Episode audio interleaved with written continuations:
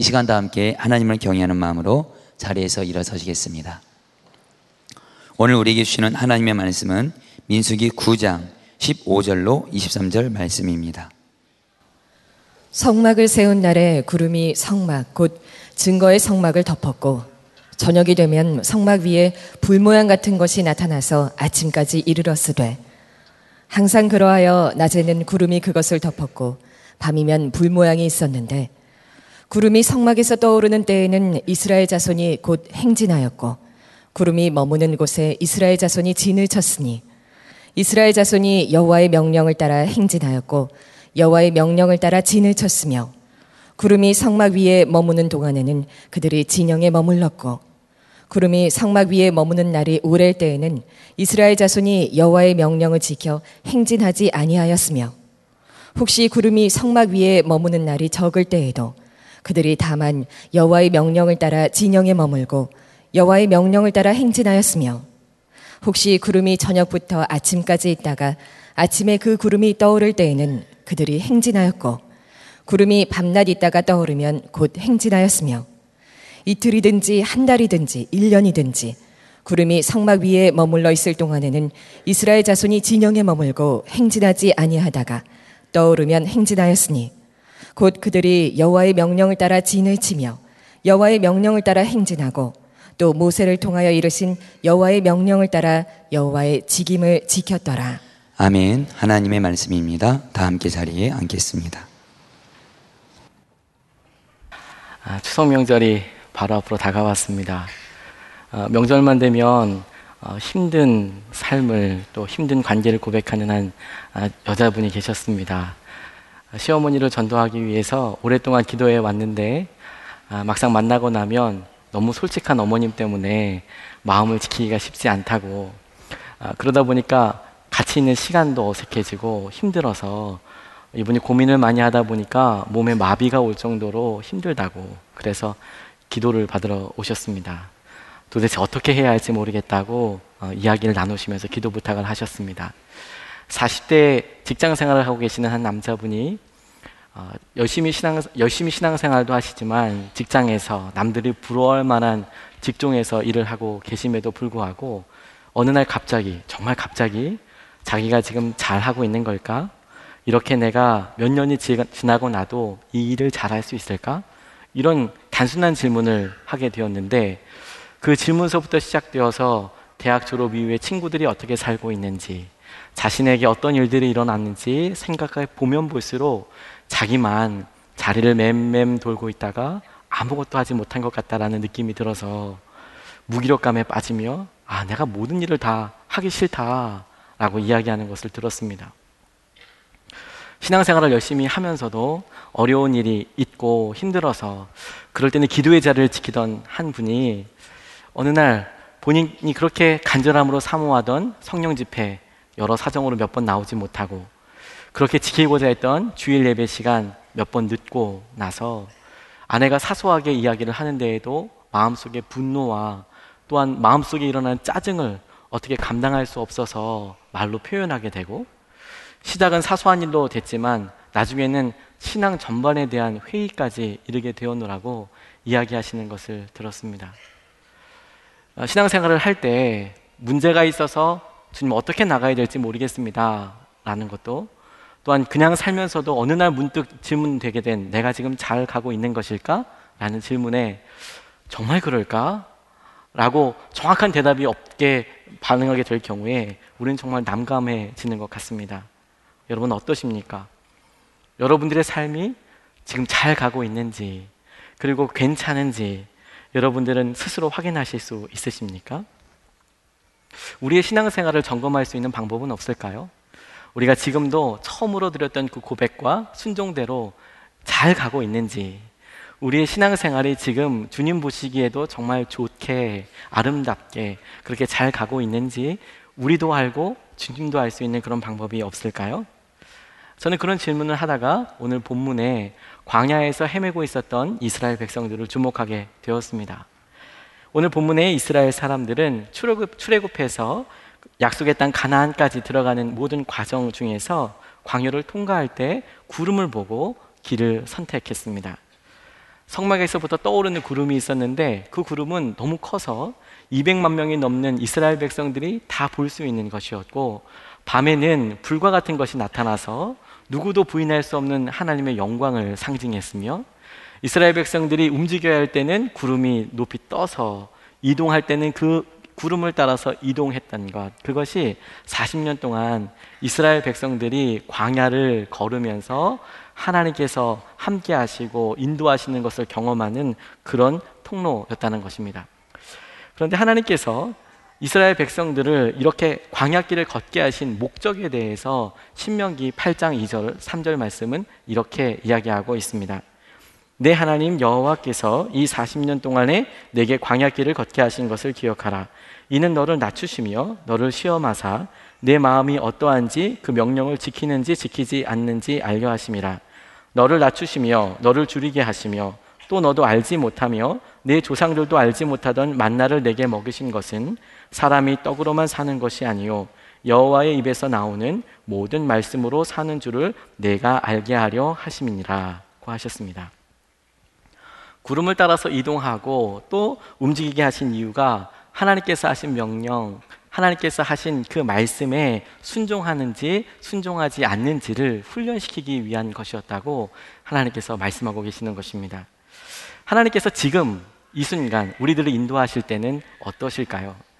3천년 전에 이스라엘 백성들을 인도하셨던 것처럼 구름으로 인도하시지는 않을 테지만 우리에게는 구름보다 더 분명한 말씀과 우리에게는 더 분명한 표정들로 인도하고 계시지 않습니까? 그러나 중요한 것은 본질적으로 그 핵심은 같다라는 것입니다. 곧 우리가 말씀에 순종하느냐, 순종하지 않느냐를 하나님께서는 주목하여 보신다라는 것입니다. 그리고 말씀에 순종하고 있는지를 점검하는 것이 우리가 신앙생활을 하면서 잘 가고 있다, 괜찮다라고 생각할 수 있는 기준이 되는 것입니다. 오늘 본문에서 하나님께서 말씀에 대해 순종을 훈련시키실 때 사용하신 것은 방향과 시간 두 가지였습니다. 하나님께서 이스라엘 백성을 말씀으로 인도하실 때에 말씀으로 살도록 훈련하실 때에 하나님이 행진의 방향을 결정하셨습니다. 구름이 떠오르고 그 구름이 떠오르는 그 곳으로 이스라엘 백성들이 함께 가기를 원하셨고 또 그것에 순종하는 것을 통하여서 말씀대로 사는 것을 훈련하셨다는 것이죠. 이런 얘기입니다. 가난, 강원도만한 땅에서 살았던 이스라엘 백성들이 아마도 약속의 땅 가나안이 어디에 있는지 다 알았을 것입니다. 실제로 그들이 12명의 정탐꾼을 보낼 때에 요단강 접견까지 가서 그들이 직접 보내고 들었던 그런 증인도 있었을 뿐만 아니라 주의를 40년 동안이나 요리하면서 그들이 구름을 뜰 때마다 날마다 시험 받았던 것은 뭐냐면 자신들이 알고 있는 약속의 땅은 저쪽인데 하나님께서는 그것과 전혀 없는 상관없는 그 방향으로 구름을 이동시킨다고 하셨던 것이고 너는 어디로 따라가겠느냐라는 것을 시험하셨다라는 것이죠. 전혀 의미 없는 것으로 구름이 가는 것입니다. 40년 동안이나. 임용고시를 준비하는 한 자매를 만났습니다. 오랫동안 시험을 준비했지만 시험을 볼 때마다 뼈 아픈 고배를 마셔야 했기 때문에 너무도 아프고 힘들다고 나누었습니다.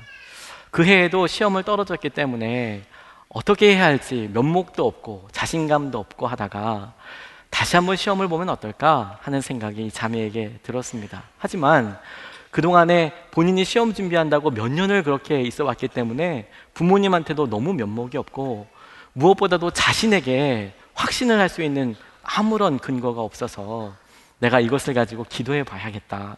하나님께서 응답해 주시면 내가 시험 준비를 하고 아니면 하지 않아야겠다. 내가 꼭 그 응답을 받아야겠다라는 확신을 가지고 나와서 기도하기 시작했습니다. 과연 하나님께서 그 자매에게 응답해 주셨고 말씀을 해 주셨다고 하셨습니다. 그런데 이상한 것은 이 자매는 하나님 시험을 봐야 하나요? 말아야 하나요? 시험을 볼까요? 말까요? 다 접어야 할까요? 말까요?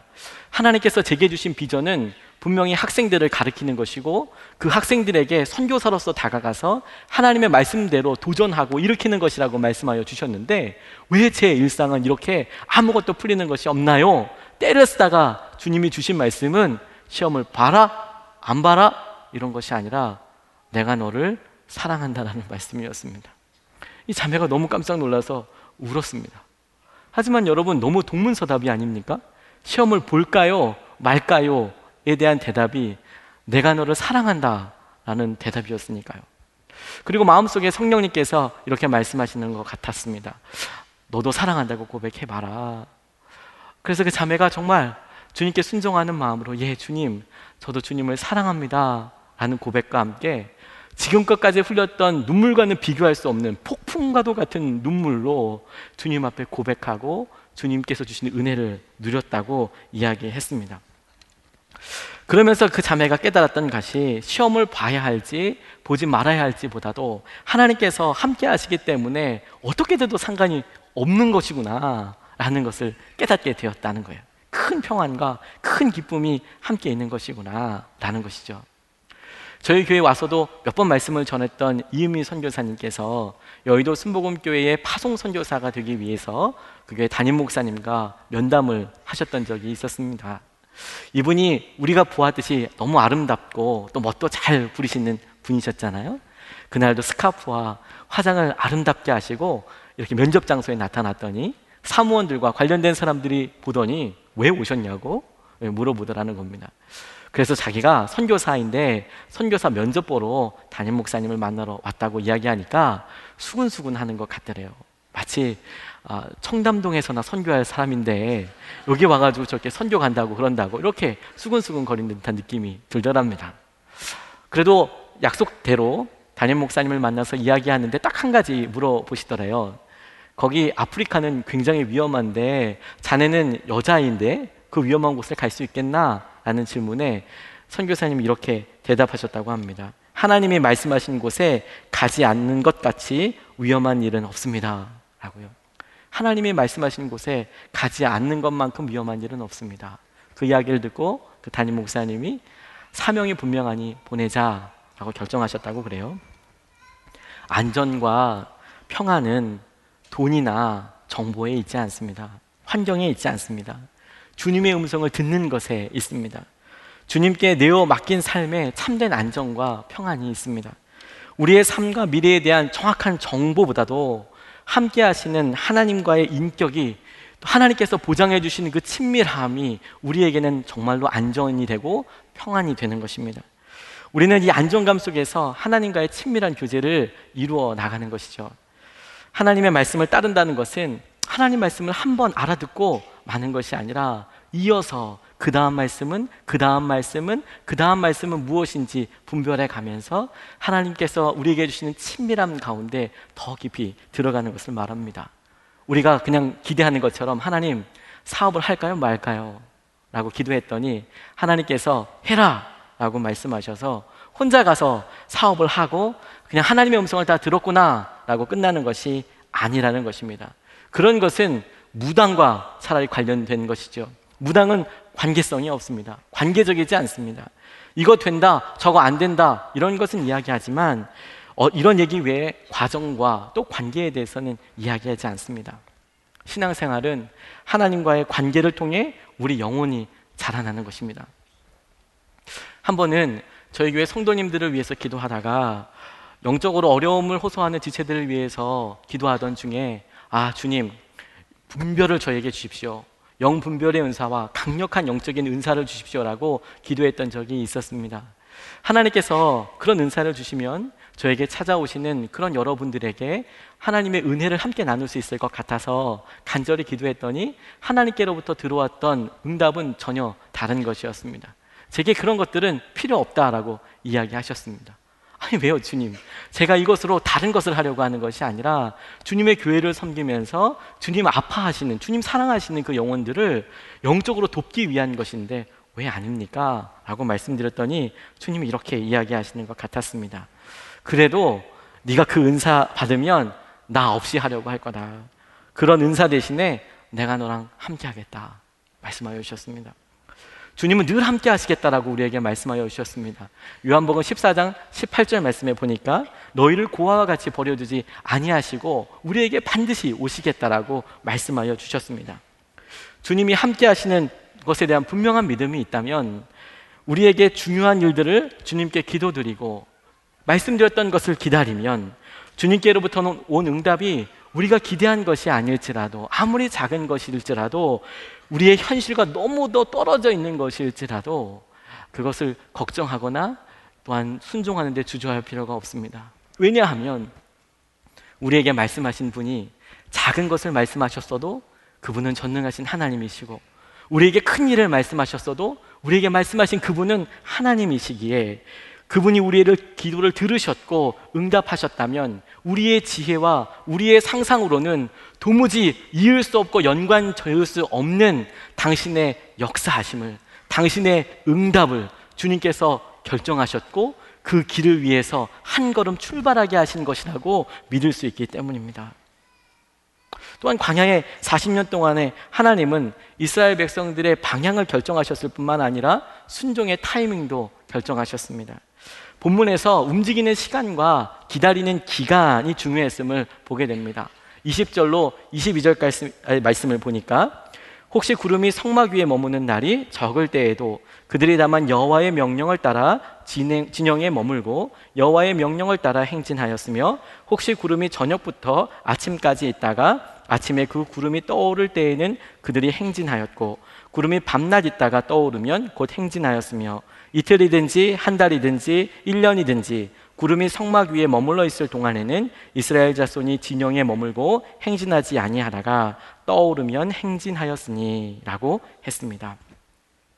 구름이 떠오르는 시간과 구름이 머무르는 기간을 하나님께서 결정하셨고 하나님께서 그것에 순종하는 것을 통하여 이스라엘 백성들이 네가 말씀으로 살아가는지 말씀에 순종하는지를 훈련시키고 시험하셨다라는 것입니다. 믿음으로 배우자를 기다리고 있는 청년들에게 진짜 어려운 것은 내가 믿음의 배우자를 만나겠습니다. 라고 결단하는 것보다 하나님, 하나님께서 예비하신 믿음의 배우자는 도대체 언제 나타나는 것입니까? 그때가 도대체 언제입니까? 기다리다 죽겠습니다.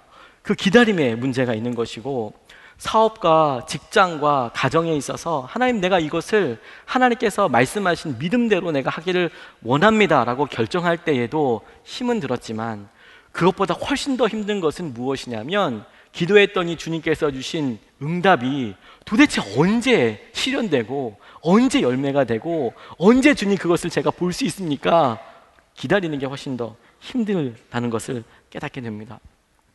이스라엘 백성들이 광야를 하나님께서 인도하시는 구름을 따라 갈 때에 민수기 33장 말씀에 보면 그들이 진쳤던 곳이 나와 있습니다. 행진하고 머물고 행진하고 머물고 그랬던 곳이 총 42군데가 민수기에 나와 있습니다.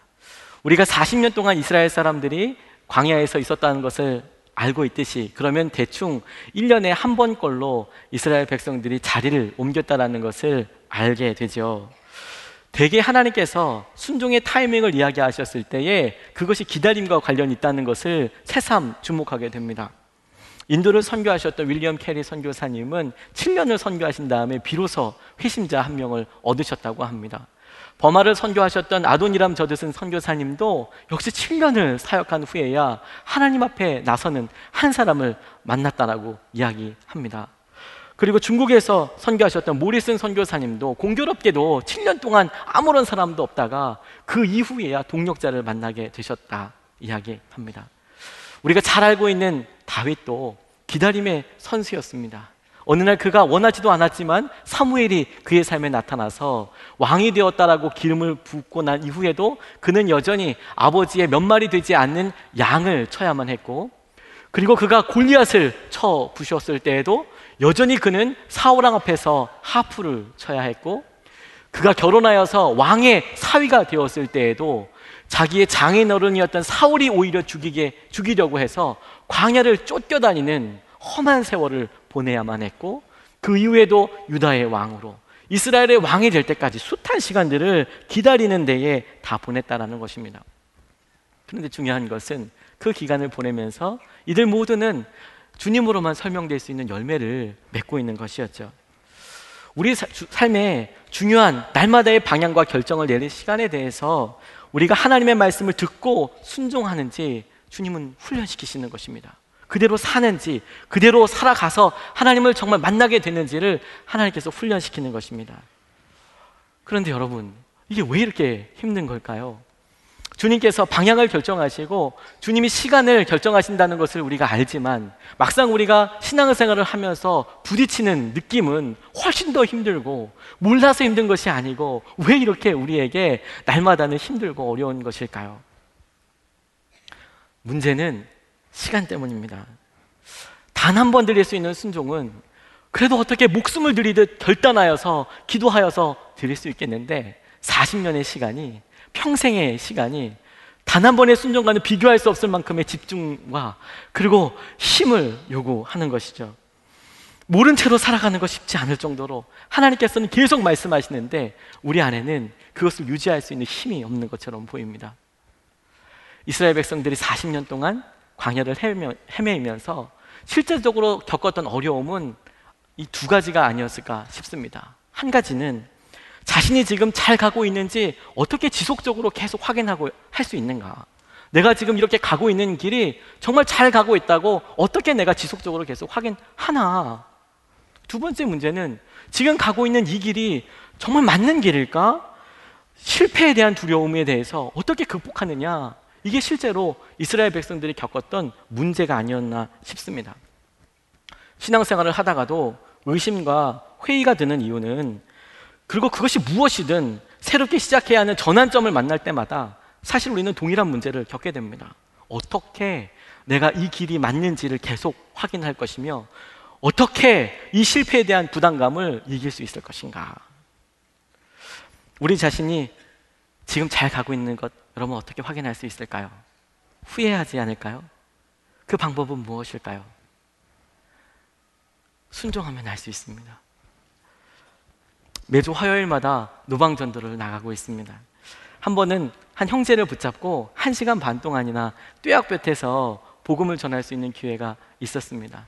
예수 그리스도께서 저에게 어떻게 역사하셨는지, 그 예수 그리스도로 인하여 제 삶이 어떻게 변했는지, 이런 것들을 계속 설명하면서 그 형제에게 교회와 예수 그리스도의 사랑과 은혜에 대해서 이야기하고 소개해 주었습니다.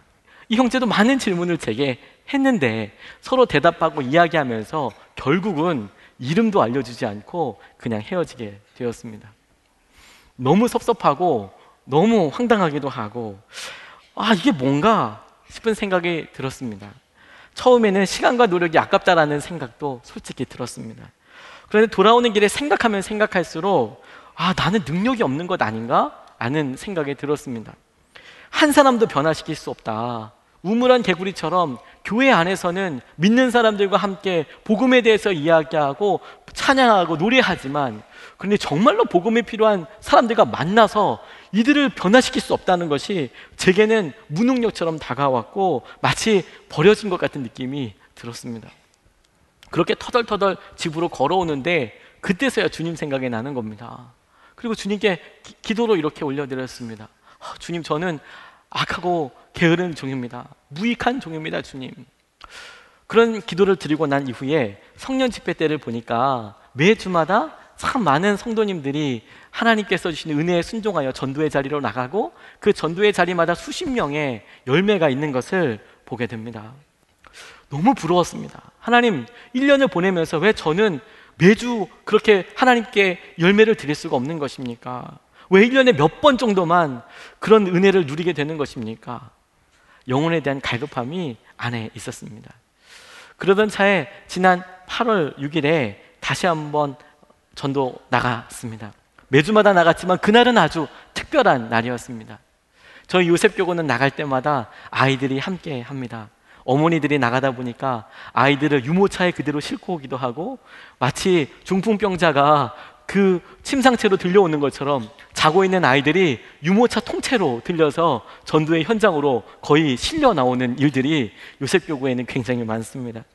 그런데 그날은 비가 예사롭지 않았습니다. 온 천지가 깜깜했고 깜깜한 정도가 아니라 비가 억수같이 쏟아졌기 때문에 나중에 끝나고 돌아와서 보니까 신문에 그날의 이상한 기 현상에 대해서 신문에 날 정도로 특별한 날이었습니다. 전도를 가야 하는데 더군다나 그날은 아이들이 어른보다 더 많이 나왔습니다. 엄마가 두 명씩 데리고 나왔기 때문에 어떻게 감당할 수 없는 많은 아이들이 전도하러 나가는 봉고차가 이게 어린이집 차인지 전도차인지 모를 정도로 어마무시하게 많은 아이들이 나왔습니다. 이럴 때는 목사들도 정말 난감합니다. 어떻게 전도를 해야 할까? 이 아이들을 데리고 비는 이렇게 억수같이 오고 천둥은 꽝꽝 치고 있는데 이거 어떻게 해야 할까? 전도의 자리로 갔습니다. 아니나 다를까 거리에 다니는 사람이 없는 겁니다. 비가 그렇게 오니까 전도를 할 사람 자체가 없는 거죠. 근데 천둥이 빡 치니까 아이들이 왁 하면서 너무 좋아하는 겁니다. 어쩌다 오는 사람들이 있으면 서로 달려가서 전도하겠다고 전도지 주로 뛰어가는 겁니다. 그리고 천둥이 꽝 치면 마치 깍꿍놀이를 하듯이 왁 하고 또 흩어지는 겁니다. 전도하러 나갔지만 친구들이 거기 다 있고 엄마가 옆에 있고 하니까 너무너무 기쁜 거죠. 하지만 전도를 나간 우리들은 그 모습이 조금 더 처량했습니다. 아이들은 기쁘고 있지만 전도하러 전도지 들고 나갔지. 하지만 비 맞아서 어떻게 몸도 다 젖었고 낮에 깜깜해지니까 불도 켜주는 것도 아니고 처마 밑에 비 맞은 사람들이 우두커니 모여서 애들은 바깥에 띄워놓고 있는데 그렇게 모여서 찬양을 드리기 시작했습니다. 왕이신 나의 하나님, 내가 주를 높이고 영원히 주님을 송축하겠습니다. 왕이신 나의 하나님, 왕이신 나의 하나님. 찬양을 부르고 부르고 고백 드릴 때마다 놀라운 것 한 가지를 경험하게 되었습니다. 바로 그 자리에 주님이 함께 하시는 것이었습니다. 천둥이 뻥뻥 칠 때마다 마치 주님께서 우리가 올려드리는 왕신 나의 하나님의 그 박자에 맞춰서 정확하게 꽝꽝 내려주시는 것 같았습니다. 그리고 나중에는 주님께서 우리 옆에서 함께 찬양하는 것 같았습니다. 아버지를 노래하시는 것 같았습니다. 왕이신 하나님, 내가 주님을 정말 높입니다. 내가 정말 주님을 사랑합니다. 내가 주님께서 정말 역사해 오시는 것을 압니다. 라고 그곳에 강력하게 임재한 그 놀라운 역사하심을 영광을 잊어버릴 수가 없습니다. 복음을 전하려고 순종한 그날, 그 시간을 순종하였다는 것 때문에 주님이 기뻐하신다는 것을 깨달았습니다. 주님의 마음이 온통 순종하여 서 있는 바로 그곳에 있으시다는 것을 제가 그곳에서 누릴 수 있었습니다. 우리가 드린 기도에 주님께서라도 어떻게라도 응답하셨다면 아무리 작은 일이라도 우리가 순종했다면 바로 그 순종을 통해서 주님을 경험하게 될 것이고 새 힘과 새 능력을 경험하게 되는 것입니다. 사도행전 5장 32절 말씀에 보니까 하나님이 자기에게 순종하는 사람들에게 성령을 주신다고 말씀하여 주셨지 않습니까? 주님을 경험하는 것만큼 우리가 지금 잘 가고 있는지, 우리 신앙생활이 지금 처음 약속대로 잘 가고 있는지를 증명해 주는 증거가 따로 없습니다. 주님이 함께 하시는지가 가장 놀랍게 깨달을 수 있는 바로 그 통로가 순종에 있습니다. 두 번째로 순종에 대해서 실패하면 어떻게 하나? 실패에 대한 두려움을 어떻게 극복해야 하는가? 실제적인 문제가 아닌가 싶습니다. 단기 선교 중에 실제로 광야에 가보게 되었습니다. 광야를 보고 깜짝 놀랐습니다. 제가 생각하고 그리고 있던 것과는 전혀 다른 모습이었기 때문입니다. 수목이 없고 다시 말해서 나무가 없고 풀이 없으니까 흙만 있고 돌만 있는 그곳에서는 아무데나 가도 다 길이 될 만큼 널찍널찍하게 길이 있는 것을 보고 깜짝 놀랐습니다. 그런데 어디 가도 되지만 어디 가도 길이 되지만 한 가지 중요한 사실이 있습니다. 길을 선택해서 출발하였을 때 그 길 끝에 도시나 우물이 없다면 그러면 아주 심각한 대가 지불을 해야 한다는 것입니다.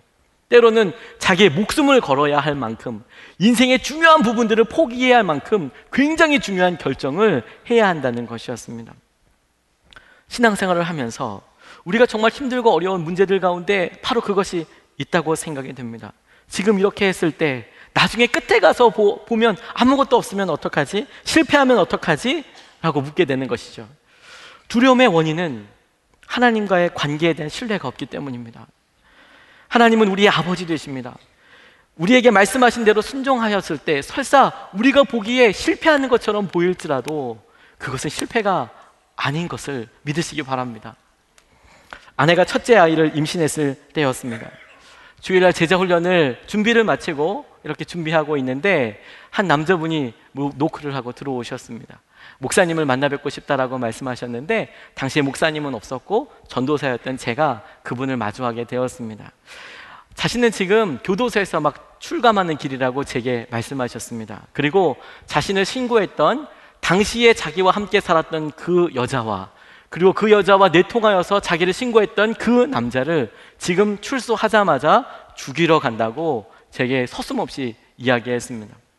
그럼 어차피 막장 인생이니까 내가 이 삶에 있어서 더 이상 이 사람들과 같은 하루에 살 수 없다라고 이야기를 하셨어요.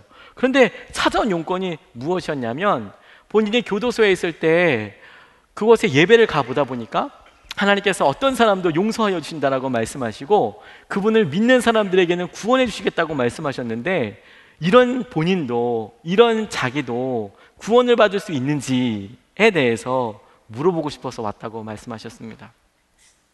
이 하나님이 주신 기회가 아닐까 싶은 생각에 열심으로 전했습니다. 제가 만난 주님과 하나님 어떻게 역사하시는지. 그랬더니 그분이 한참 이야기를 들으시면서 묻기도 하고 또 대답도 하고 이렇게 하시다가 본인이 죽이려고 가지고 왔던 권총도 제게 보여주셨습니다. 저는 21세기 대한민국에 총이 돌아다니고 있다는 것을 그때 처음 봤습니다. 그리고 한참 지나고 난 다음에 그야말로 그분이 영접 기도를 하셨습니다. 아, 예수 그리스도를 믿는다고 내가 믿겠다라고 고백을 하셨습니다. 그리고 새롭게 삶을 시작하겠다고도 말씀하셨습니다. 그런데 본인이 지금 조직에 쫓기고 있는 몸이기 때문에 다른 도시에 가서 삶을 시작하려면 돈이 필요하다고 이야기했습니다. 150만 원 필요하다고 얘기했습니다. 하필이면 그때 우리가 시쳇말로 쉽게 이야기하는 한 영혼이 천하보다 귀하다라는 이야기가 바로 그때 생각이 났습니다. 어, 주님 어떻게 해야 합니까? 어떻게 해야 합니까? 돈을 저축해 두고 쌓아두고 살아가는 것도 아니고 하나님 어떻게 해야 합니까? 고민하다가 한 영혼이 천하보다 중요하다면서요. 제가 이것에 대해서 반응해야 되는 것이 아닌가 싶은 생각이 들어서 당시에 제가 가지고 있던 모든 신용 한도를 둘러 모아서 현금 서비스를 받았습니다. 그나마 그 돈을 다 채우지도 못했지만 신용 잔고를 빵으로 만들어 가면서 그분을 돕게 되었습니다. 그리고 밤에 잠을 못 잤습니다. 돈이 아까워서. 돈이 생각나서. 하지만 그때마다 한 영혼이 천하보다 중요하니까 주님의 이로 이걸 했으니까 괜찮겠지. 주님이 응답하시겠지. 바로 그 다음 달서부터 신용 불량자가 될 텐데 몇 달 동안 그렇게 될 텐데 결혼한 이후에 부모님한테 감히 도와달라고 부탁은 할 수 없지 않겠습니까? 이 재정적인 압박을 그대로 다 겪어야 할 텐데 그런 것들보다도 그래 한 영혼을 구원했으니까 괜찮은 거야. 하나님께서 어차피 그렇게 하라고 나를 부르셨으니까 이건 아까운 것이 아닐 거야. 계속 그렇게 스스로를 만족시키고 있었습니다. 그러다가 전도사님들만 모이는 수련회에 가게 됐습니다. 그리고 저녁 시간에 방송으로 어떤 교회에 있었던 한 사건에 대해서 이야기하면서 조심하라고 이야기했습니다. 권총을 들고 온 어떤 남자분이 150만 원을 가져가서 그 교회 전도사님이 진짜 어려운 삶이 됐다고 뭐 이런 이야기를 하시는데 전 처음에 제 얘기를 누가 하는 줄 알았습니다.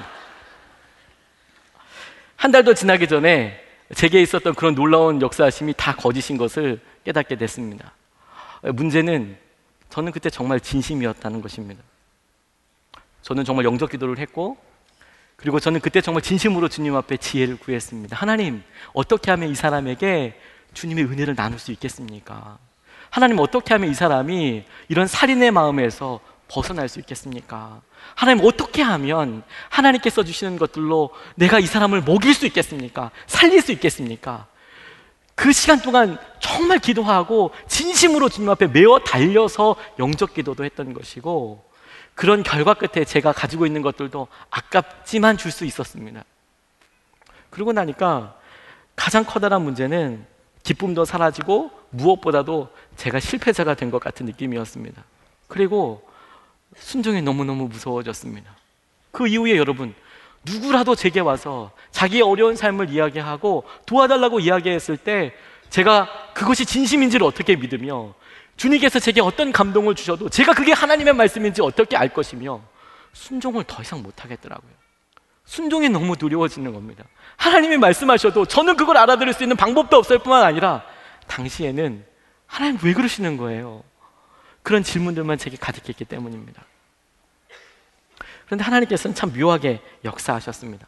놀라운 방법들로 저희들 삶을 만지기 시작하셨습니다. 당시 아내가 임신 중이어서 입덧을 할 때였습니다. 집안에는 현금이 아무것도 없고 월급이 들어오면 바로 11조와 헌금과 정말 기초 생활비를 빼놓고 나머지 거의 대부분은 바로 어, 빚을 갚는 데 들어가야 했기 때문에 몇 달 동안 너무 힘들어서 어떻게 할 수가 없었는데 아침에 무심결에 아내가 딸기가 먹고 싶다고 이야기하는 겁니다. 하지만 제게는 임신 중인 아내가 먹고 싶다고 이야기하는 딸기를 사줄 돈이 없는 겁니다. 딸기가 철이어서 제철이어서 그렇게 싼데 저는 그것을 사줄 수 있는 돈이 없는 겁니다. 카드는 이미 오래전에 정지가 되어 있는 상태였고 아무것도 할 수가 없었습니다. 당시에 저희 교회는 사택에까지 이렇게 가려면 반드시 시장을 하나 통과하게 되어 있는데 그날 이렇게 퇴근하면서 터덜터덜 가고 있는데 한 권사님을 만났습니다. 그분이 대뜸 전도사님 하시면서 제게 검정 비닐봉지 하나를 주시는 겁니다. 이거 집에 가서 드세요. 라고 말씀하셨습니다. 집에 와서 그걸 열어보니까 그 안에 딸기가 들어있는 겁니다. 집에 쌀이 떨어졌습니다. 말을 할 수도 없고 어떻게 할 수도 없는데 저희 사택을 어떻게 하셨는지 저희 사택 문 앞에 깜장 비닐봉지에 쌀이 들어있는 겁니다. 다른 반찬은 먹을 생각도 하지 못하고 김치 먹고 살아가는데 김치가 떨어졌습니다. 김치가 떨어졌구나. 그런 얘기가 나오기 무섭게 그날 저희 집 문 앞에 기적의 검정 비닐봉지가 걸려 있는 겁니다. 제가 그때 알았습니다. 우리 모든 믿는 성도들의 집에는 도청 장치가 되어 있습니다.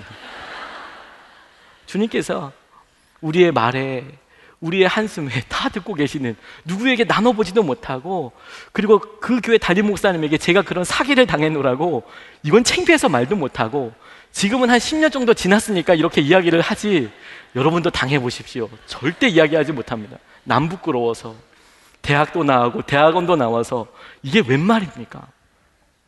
그런데 가장 충격적인 것은 메론이었습니다. 참외도 아니고 메론은 쉽게 구할 수 있는 아이템이 아니었습니다. 저희 집사는 메론을 그렇게 좋아하는 것은 아니었지만 당시에 입덧을 하고 있었기 때문에 갑자기 메론이 먹고 싶다고 하는데 정말 난감했습니다. 하나님 이건 어떻게 하시는 겁니까? 그런데 추수감사절이 왔습니다. 당시에 저희 교회는 여선 교회에서 각 손교회별로 아주 소담스럽게 과일들을 준비해서 앞에 강단에 하나님 앞에 예배로 바쳤습니다. 아, 너무 아름답게 장식되어 있는 그것을 저녁 예배에 드리고 나면 미리 선교회별로 결정되어 있는 독거노인분들 그리고 근처에 꼭 섬겨야 될 분들에게 다 나누어서 과일 바구니를 다 전달했던 것이죠. 근데 그러고 나면 꼭 이동하다가 상한 것들이 있고 그리고 어떻게 쪼개기가 애매한 것들이 있습니다. 나눠주기 애매한 것들이 꼭 남게 되는데 그런 것들은 나중에 다 이렇게 모아다가 박스에 대충 이렇게 담아서 사역자들이 제비 뽑아서 가져가는 겁니다. 집에 와서 제가 들어있는 가져왔던 박스 안에 뭐가 들어있었을까요? 제가 확신할 수 있었습니다. 저희 집에 도청 장치가 있는 것이 분명합니다. 하나님께서 지나가는 말에 하나님께서 우리가 그냥 뱉는 말에도 다 듣고 계신다는 것을 그때 정말 알았습니다. 하나님이 하나도 무시하는 것이 없으시는 거구나. 하나님의 음성을 잘 못 듣는다는 것이 문제가 아니라 제가 헤매었던 진짜 이유는 그분을 신뢰하지 못했기 때문입니다. 정말 문제는 재정의 손실이 아니라 주님을 붙잡지 못했던 것이고 사단의 시험에 빠진 것이 아니라 하나님께 화가 난 것이고 화가 나기 시작했을 때 더 큰 어려움이 시작된 것이구나 라는 것을 그때 깨달을 수 있었습니다. 재정을 잃었지만 돈으로 환산할 수 없는 하나님을 경험했습니다. 하나님께서 함께하고 계시는구나. 여러분, 순종에는 실패가 없습니다. 그분이 함께하고 계시기 때문입니다. 놀라운 주님을 그 역사하심을 우리가 경험하게 될 것이기 때문입니다. 우리는 오늘 이 본문의 끝을 알고 있습니다. 이렇게 구름 따라서 인도함 받았던 이스라엘 백성들이 결국에는 약속의 땅 가나안에 들어가게 되었습니다. 모든 사람들이 다 들어가게 되었을까요? 아닙니다. 순종한 사람들만 들어갔습니다. 구름이 떠서 주님께서 말씀하셨기에 짐을 싸고 구름이 떠오르지 않아서 그게 한 달이던 1년이던 몇 년이던 하나님이 말씀하지 않으시니까 그 자리에 우직하게 바보처럼 머물러 있던 사람들이 하나님이 이동하기 시작한 그때에 그만큼 이동하여서 결국에 40년 후에는 그들만 약속의 땅으로 들어갈 수 있었다라는 것입니다. 그런 의미에서 여러분, 순종의 길은 후회도 없고 실패도 없는 길입니다. 순종을 통해서 하나님을 경험하게 되기 때문입니다. 하나님을 더 가까이 만나게 되기 때문입니다. 여러분 길을 잃어버리셨습니까? 혹시 의미 있는 순종을 언제 하셨는지 여러분 생각해 보십시오. 여러분들이 여러분의 것을 포기하면서 여러분이 좋아하는 것을 내려놓으면서 하나님이 좋아하는 것인 좋아하는 것을 위해서 의미 있는 순종을 했던 그때가 언제인지 한번 생각해 보십시오. 혹시 여러분 과거에 약속하였던 그런 기억들은 없으십니까? 순종을 하기로 결단을 해놓고 혹시 잊어버린 약속들은 없으십니까? 언제 잊어버렸는지 여러분 한번 생각해 보십시오. 우리의 생각은 주님의 생각과 달라서 마치 동가서가 다른 것처럼 우리는 하나님께서 역사하시고 이 일을 당신의 뜻대로 만들어 가시는 것에 대하여 감히 짐작도 못하지만 중요한 것은 하나님은 우리의 기도를 들으셨고 우리를 붙잡으시며 우리를 통하여 당신의 역사하심을 드러내실 텐데 그 일을 시작하셨는데 우리의 이 작은 순종이 다음 순종으로 이어지고 우리의 순종이 더 큰 기쁨의 순종으로 이어지게 되고 순종할 때마다 주님을 경험하게 되고 그리고 결국에는 우리가 지금 그렇게 힘들다고 이야기하는 그 생각했던 문제들조차 하나님 앞에 믿음으로 신뢰로 맡길 수 있는 일이 일어나게 된다는 것 아닙니까? 그리고 그곳에서 하나님의 역사하심이 일어나게 되는 것입니다. 처음에는 여러분 확실히 순종하는 것이 힘듭니다. 죽을 것 같습니다. 모든 것을 다 내어놓아야 되는 것 같습니다. 근데 여러분, 두 번째 순종할 때는 조금 더 낫습니다. 그만큼 죽을 것 같지는 않습니다. 근데 여러분 더 놀라운 것은 세 번째 순종할 때는 더 더 낫습니다. 처음 순종할 때는 죽을 것 같았지만 괜찮습니다. 네 번째, 다섯 번째 순종할 때는 그것보다 훨씬 더 더 더 더 더 낫습니다. 그런데 여러분 그렇게 순종하는 사람을 하나님 입장에서 한번 생각해 보십시오. 하나님께서 이 땅에 당신의 시린 마음을 이루기 위하여 아파하는 마음을 해결하시기 위하여 이 땅을 하나님의 나라와 하나님의 통치를 이루시기 위하여 당신의 일을 시작하셔야겠는데 단 한 걸음, 단 한 걸음의 순종으로 이 모든 것들을 풀어 풀어 풀어서 하나님의 역사하심을 이뤄내시게 될 텐데 내가 이 마음을 누구에게 전해야 할까? 내가 이 아픈 마음을 누구에게 같이 나눠야 할까? 고민하실 때 여러분 하나님께서 하늘에서 보시고 다른 사람은 몰라도 너라면, 너라면, 너라면, 너라면 외면하지 않고 이거 정말 할 거야. 너라면 외면하지 않고 이 일을 꼭 해줄 거야. 내 마음을 시원하게 해줄 거야. 너라면 정말 내 말에 순종해 줄 거야. 주님이 신뢰하는 사람이 한 사람은 있지 않겠습니까? 그런데 여러분, 주님께서 즐거이 순종하는 사람들을 향하여 이렇게 말씀하십니다. 착하고 충성된 종아, 내가 너를 잘 안다. 착하고 충성된 종아, 내가 너를 기억하고 있다. 너의 순종과 너의 그 마음을 내가 다 알고 있다라고 주님께서 말씀하여 주신다는 것입니다. 충성은 여러분, 성령의 열매 가운데 한 가지입니다. 우리는 의미 없다고 생각하고 우리는 이게 도대체 무엇인지 모른다고 이야기할지라도 하나님께서는 그것을 통하여 우리의 삶 가운데 충성의 열매를 맺고 계시는 것입니다. 주님께서는 놀랍게 흡양하실 만한 열매를 우리의 삶을 통하여 받고 계시는 것입니다. 주님께 후회도 없고 실패도 없는 순종을 올려드리시기를 바랍니다. 충성의 열매를 올려드리시게 되기를 축복합니다. 오늘 이 시간에 우리가 이 말씀을 붙잡고 좀 기도하고 싶습니다. 이 시간에 먼저 우리가 좀 눈을 감고 조용히 기도하고 싶습니다.